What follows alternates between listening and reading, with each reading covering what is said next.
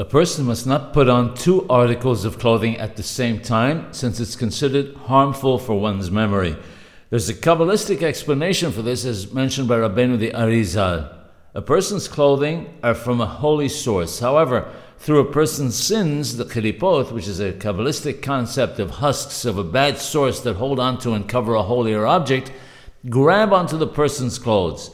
Clothes have an or makif, a surrounding light, around them. This light pushes away the kelipoth because they don't have the power to hold on to this light. The problem we face if a person puts on two items of clothing together is this. When the two items are put on, one against the other, there's no space between the two items for the or makif to enter between the two articles of clothing. As such, the kelipoth are not chased away from there.